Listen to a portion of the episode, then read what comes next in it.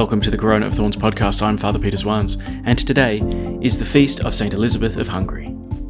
Let's pray. In the name of the Father, and of the Son, and of the Holy Spirit. Amen. The grace of our Lord Jesus Christ, the love of God, and the communion of the Holy Spirit be with you all. And with your spirit. To prepare ourselves, let us acknowledge our sins. I confess. To Almighty God and to you, my brothers and sisters, that I have greatly sinned in my thoughts and in my words, in what I have done and in what I have failed to do, through my fault, through my fault, through my most grievous fault. Therefore I ask Blessed Mary, ever Virgin, all the angels and saints, and you, my brothers and sisters, to pray for me to the Lord our God. May Almighty God have mercy on us, forgive us our sins, and bring us to everlasting life. Amen. Lord, have mercy. Lord, have mercy. Christ, have mercy. Christ, have mercy. Lord, have mercy. Lord, have mercy. Let us pray. O God, by whose gift Saint Elizabeth of Hungary recognized and revered Christ in the poor, grant through her intercession that we may serve with unfailing charity the needy and those afflicted. Through our Lord Jesus Christ, your Son, who lives and reigns with you in the unity of the Holy Spirit, one God, for ever and ever. Amen.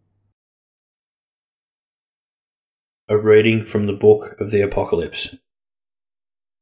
I, John, heard the Lord saying to me, Write to the angel of the church in Sardis, and say, Here is the message of the one who holds the seven spirits of God and the seven stars. I know all about you, how you are reputed to be alive and yet are dead. Wake up, revive what little you have left. It is dying fast. So far, I have failed to notice anything in the way you live that my God could possibly call perfect. And yet, do you remember how eager you were when you first heard the message? Hold on to that. Repent. If you do not wake up, I shall come to you like a thief, without telling you at what hour to expect me. There are a few in Sardis, it is true, who have kept their robes from being dirtied and they are fit to come with me, dressed in white.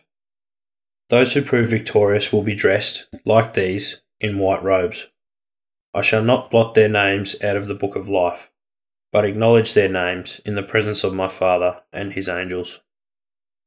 If anyone has ears to hear, let him listen to what the Spirit is saying to the churches.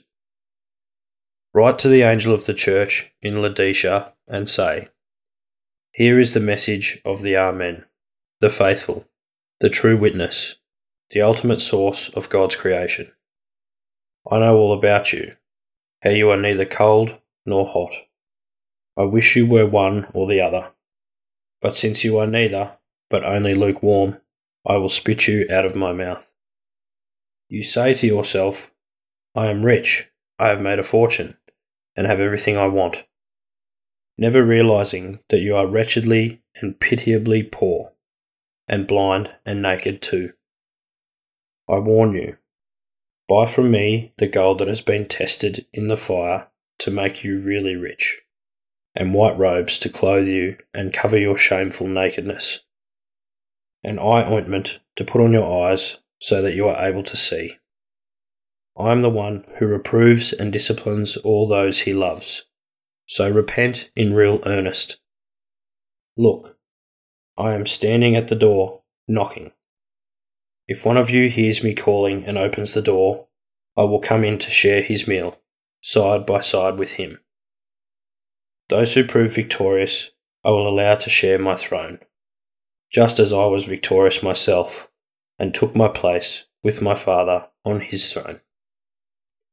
If anyone has ears to hear, let him listen to what the Spirit is saying to the churches. The Word of the Lord. Thanks be to God.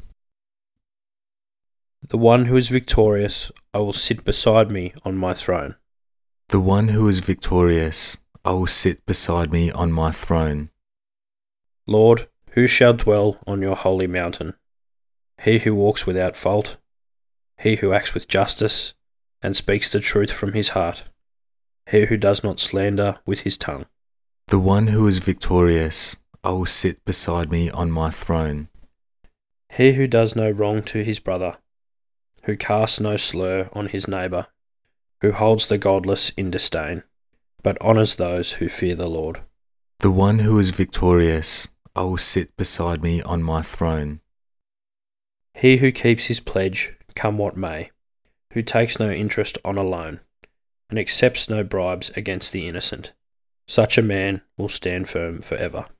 The one who is victorious, I will sit beside me on my throne. Alleluia, Alleluia. God first loved us and sent his Son to take away our sins. Alleluia.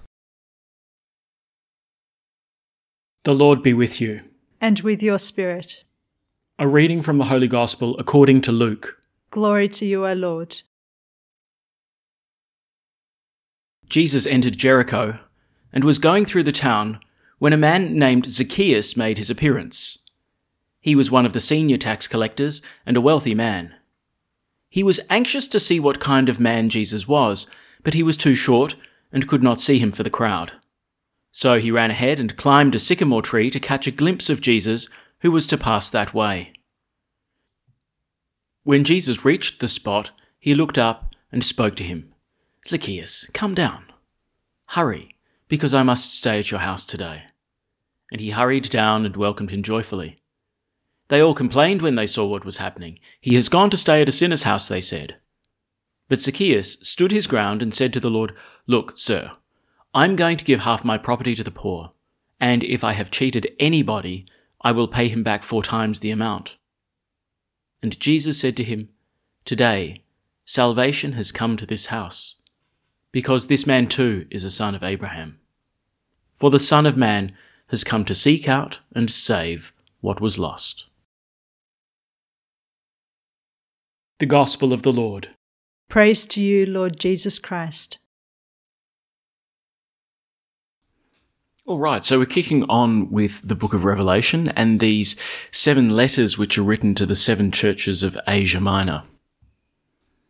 Yesterday we heard the letter that was written to the church at Ephesus, um, and now we've skipped Pergamum, we've skipped Thyatira, we now hear about Sardis, uh, and then we skip Philadelphia, and then we hear about Laodicea. Now, in some of these letters, Jesus is quite complimentary about the churches in Asia Minor, but um, when he gets to Sardis and to Laodicea, he hasn't really got anything good to say about them. He jumps straight into critique, and pretty stinging critique too. Have a listen to this. I know all about you, how you are reputed to be alive, and yet are dead. Wake up, revive what little you have left. It is dying fast. Well, Jesus isn't mincing any words there, is he? He's making it perfectly clear what the problem in Sardis is. Their faith is dying. And what was made clean at baptism has been dirtied once more. Now, in the book of Revelation, we're going to hear a lot about white garments and garments that have been made clean in the blood of the Lamb. And so that's all still to be explained later in the book of Revelations, but here already we can see a hint about what these white garments are referring to. We hear in this letter that there are a few in Sardis who have kept their robes from being dirtied, and that they are fit to come with me, says Jesus, dressed in white. Those who proved victorious will be dressed like these in white robes. So already we're starting to hear about these white robes being necessary for coming into God's holy presence. These are the ones who prove victorious. These are the ones who are conquerors. Now, stick a little pin in that too, because what's been described is faithfulness to Christ as conquering, as being victorious, as winning a battle, and that's going to become a very important theme in the remainder of the book of Revelation. But going back to these white garments again, it helps us to understand a little bit of how apocalyptic literature actually functions. Because remember, we're looking at this transcendent world, this heavenly realm, um, and we we understand that this is the true reality. This is what is really going on. And that what happens on earth, the battles that we face on earth, are actually just a reflection of what's going on spiritually in the heavens. These white garments, then, that become a kind of condition of entry into God's holy presence, have an important echo to the white garments we received at the moment of our baptism. You see, at our baptism, that was when we were washed clean. That was when we were given the gift of the Holy Spirit. That's when He was poured into our hearts and we were made pure. The injunction that's made to us at our baptism is to receive this white garment and to bring it unstained into the kingdom of heaven. So, what's going on in Sardis then? Well, it seems as though the people of Sardis are being unfaithful to their baptism. That they are dirtying that which had been made clean, and as a consequence, they're returning to a kind of pre baptized state. Remember the other aspect of baptism, that it is a share in the death and the resurrection of Christ. Jesus says, Look, you used to be alive, but now you're dead, and what's left is dying quickly. That having been baptized, they are now falling back into death. This is a pretty serious warning to the people of Sardis that your name can be cancelled out of the book of life. The simple fact of having been baptized and of being Christian isn't a guarantee of automatic salvation because you need to keep your robes unspoiled. You need to stay alive in the Spirit. But remember, this is a warning and not a condemnation, and so the exhortation is made wake up, revive what little you have left, it is dying fast. Now, it's thought that that little phrase, wake up, and revive what little you have left, is actually a reference to an ancient baptismal hymn that gets quoted uh, in the letter to the Ephesians. Now, um, this is St. Paul's letter to the Ephesians, right? Not the earlier letter to Ephesus that we heard in the book of Revelation. But this is what we read, right? Wake up from your sleep, rise from the dead, and Christ will shine on you. You can hear a kind of exhortation to return back to the days when you were first baptized, to return back to the days of the pure white garment to return to the day when the Holy Spirit was poured into you by Christ. Now, the beginning of the letter to the angel of the church in Sardis starts off like this. It says, Here is a message of the one who holds the seven spirits of God and the seven stars. So Jesus is described as holding the seven spirits of God. Now, seven, of course, it's the number of fullness, of completeness, of perfection. The seven spirits of God, less about a discrete number of spirits, but the perfection of the Spirit. Jesus is the one who bestows the Holy Spirit. So turn to Him and receive from Him the gift of life. You're almost dead, but you can return to the one who gave you life at baptism. Okay, well, if you thought that that was uncomfortable, um, wait till we get to Laodicea. Laodicea is a rather prosperous city. In fact, it seems they suffered an earthquake in the year 60 uh, and managed to rebuild everything without any grants from the emperor. Um, so, you know, they're pretty cashed up. And that's kind of the problem, right?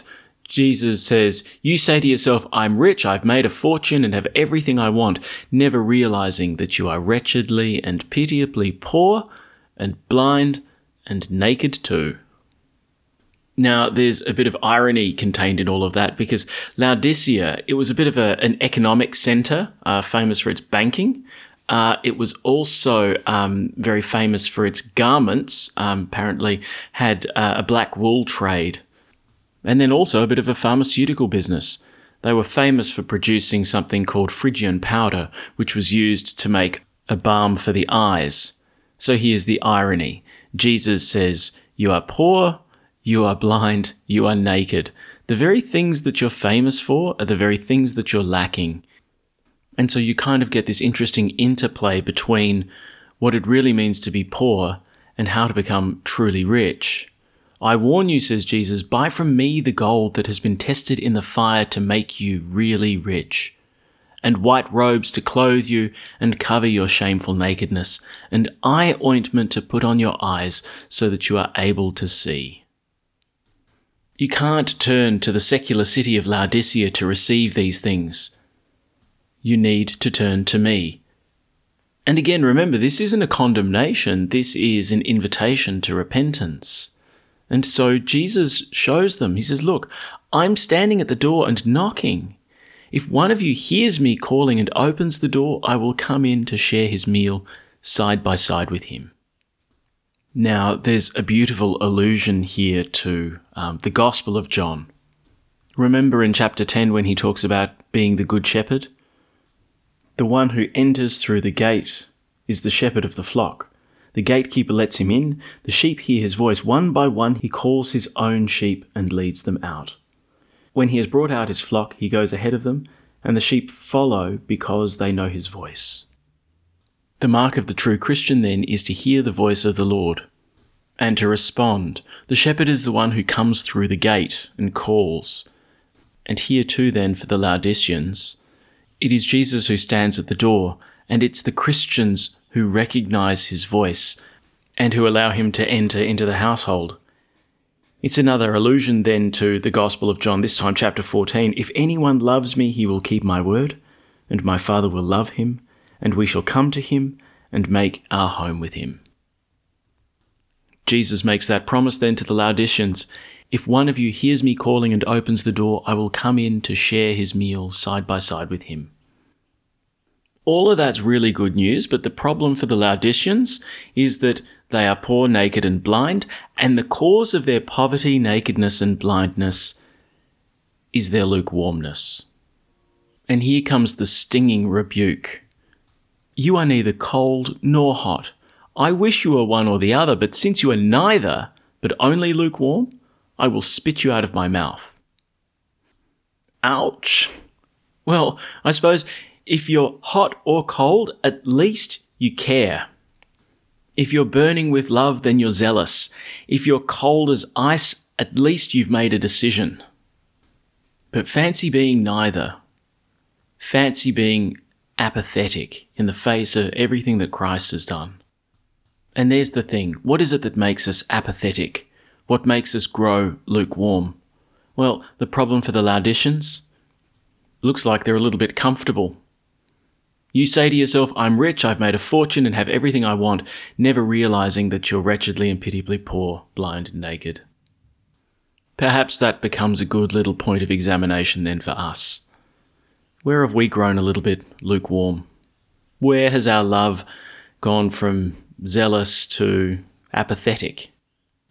My guess is that if there is a bit of lukewarmness around, um, it's probably because we've sought our security in worldly things as opposed to in Christ.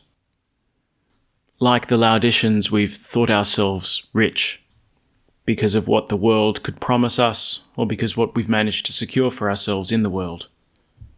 But instead, we need to recover that gold which has been tested in the fire that will make us really rich, and the white robes that clothe us and cover our nakedness, and the eye ointment that really enables us to see.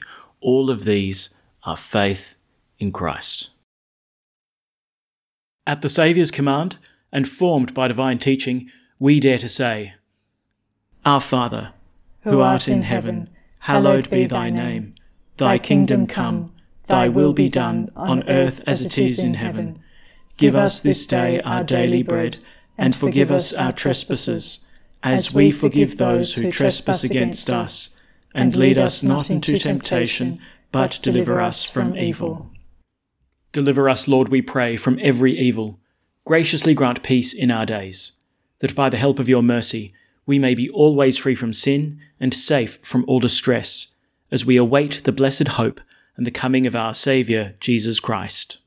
For the kingdom, the power, and the glory are yours, now and forever. Let us welcome Christ into our hearts with an act of spiritual communion. My Jesus, I believe that you are present in the most holy sacrament. I love you above all things, and I desire to receive you into my soul. Since I cannot at this moment receive you sacramentally, come at least spiritually into my heart. I embrace you as if you were already there and unite myself wholly to you. Never permit me to be separated from you. Amen. The Lord be with you. And with your spirit. May Almighty God bless you, the Father, and the Son, and the Holy Spirit. Amen. Go in peace. Thanks be to God. And we finish by praying Pope Francis's prayer to Mary during the coronavirus pandemic. O Mary, you shine continuously on our journey as a sign of salvation and hope. We entrust ourselves to you, health of the sick. At the foot of the cross, you participated in Jesus' pain with steadfast faith. You, salvation of the Roman people, know what we need. We are certain that you will provide, so that as you did in Cana of Galilee, joy and feasting might return after this moment of trial. Help us, Mother of Divine Love, to conform ourselves to the Father's will and to do what Jesus tells us. He who took our sufferings upon himself and bore our sorrows to bring us through the cross to the joy of the resurrection. Amen. We seek refuge under your protection, O Holy Mother of God. Do not despise our pleas, we who are put to the test and deliver us from every danger, O glorious and blessed Virgin. Amen. Thanks for praying with us, and may God bless you abundantly, so that this day may give glory to God the Father.